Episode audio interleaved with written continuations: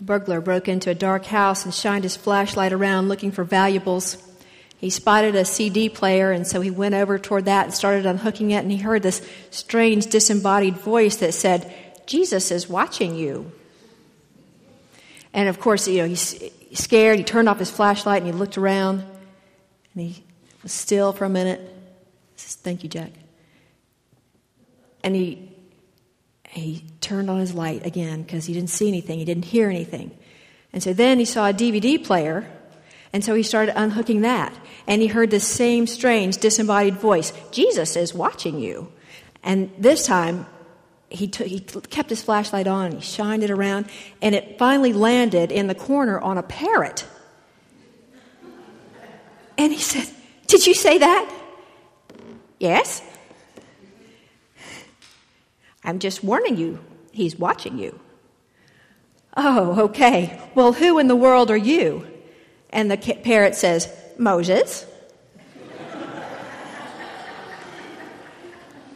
and the burglar said, Who in the world would name a parrot Moses? And the parrot said, The same ones who would name a Rottweiler Jesus.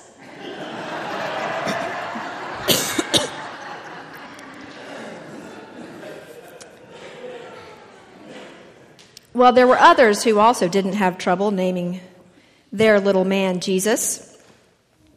A young couple from Nazareth had been instructed almost a year earlier. They didn't have to go through the naming, the guessing game of what shall we name our son or daughter. They knew it was going to be a son. They knew his name would be Jesus, which means he saves. Jesus would be called by other names as well. A few weeks after his birth, his parents take him to Jerusalem to fulfill the rituals of their religion. And while at the temple, they are approached by this devout man named Simeon. Hopefully, you've met someone devout like Simeon.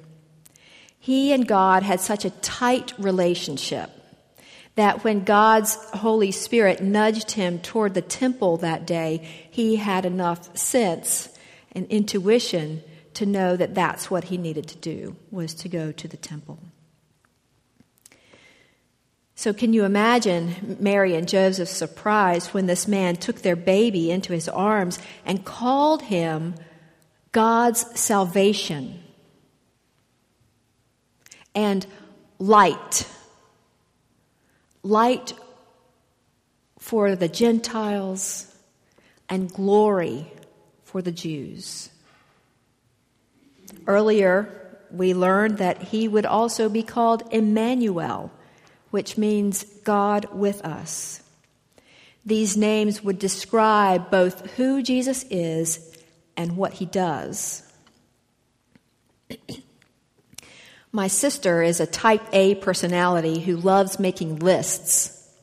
She has a grocery list, a to do list, a prayer list, probably many others. In the spirit of Native Americans who were given descriptive names such as Howling Wolf or Laughing Maiden, my sister's friend suggested her name could be Running List. It's who she is, and it's what she does. There had been a time when Israel called God by names such as Savior, Rock, Fortress, and Provider. Their covenant with God was that God would be their God, their only God, and they would be God's people. Early in the book of Isaiah, we learn of Israel's unfaithfulness. Though God had been faithful to them, they had ventured toward other gods. Around the 6th century BC, their temple had been destroyed, and many of them had been captured and taken away to Babylon. That's early in Isaiah. In today's passage, 61, written much later, we forego the country western style of song about wandering eyes and cheating hearts and we turn to the Christmas song of comfort and joy and hope. Despite Israel's unfaithfulness, God wants reconciliation. Like a starry eyed bride and groom arriving in love under the wedding canopy, creating, about to create a new family, so shall their life be one of hope. Like a garden with shoots springing forth from what looked like dead ground, so the Lord will cause righteousness and praise to spring up before all the nations, not just the Jews, but all the nations. Israel shall be called by a new name that the mouth of the Lord will give. Among them, you shall be a crown of beauty in the hand of the Lord, and a royal diadem in the hand of your God. God's people would be sparkling, radiant, cherished, and held lovingly in God's hand. We need this word of newness and hope right now after Christmas. Maybe we haven't been unfaithful to God, but the holidays bring on the gamut of emotions, and there is a collective exhale when they pass. the exhale may be one of relief, or sadness, or disappointment, or pleasure what words name your emotions today? Think for yourself. Some radio stations slammed the door on Christmas at midnight on December 25th when they switched from a month of seasonal music back to secular music. It's not quite as sudden for the rest of us, and so it's good that the church calendar reminds us that Christmas is a season more than one block on the wall calendar. I don't know how old I was, but I was pretty old when I realized that there really were 12 days of Christmas. It wasn't just a song with all these crazy images. We'll celebrate Christmas today. We celebrate it next week too, as we consider the wise men coming and bringing their gifts to the home of young Jesus. So it's a season of transition and in it, we have time to reflect on names. Whether or not we liked things the way they were, they will not be that way again. The economy is different, our families are different, we are different because of our experiences. And yet, Christmas continues because we have hope. Because God gives us new names, too. What descriptive name would you take on as we pass through the Christmas season and look forward into a new year? Back in the 11th grade, I was given the opportunity to rename myself. It was a new year in French class, and we had before us a list of French names that, from which we could choose to be called by our teacher and by the others in our class. Some of the students had French parallels for their names, like Bill in the class, William would translate to Guillaume, so that's the name he took on. My best buddy in the class was Kim Lashley, Kirk's daughter, and she chose the name Colette because it started with the same sound, Kim and Colette. So I sort of did the same thing too. I chose the name Danielle uh, because there's no Donna in French. And it was an interesting experience choosing a name for myself. I felt a little like I was disrespecting my parents' choice of, uh, of my name, and at the same time, there was an excitement and a newness, a promise in being able to establish my own identity. Isaiah says, You shall be called by a new name that the mouth of the Lord will give. What would you like your new name to be?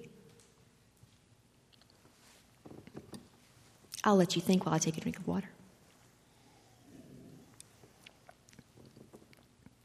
As a result of poor planning, a man named Dennis from Katy, Texas, needed some same day dry cleaning before he left on a trip. He remembered one store with a huge sign, one hour dry cleaners on the other side of town.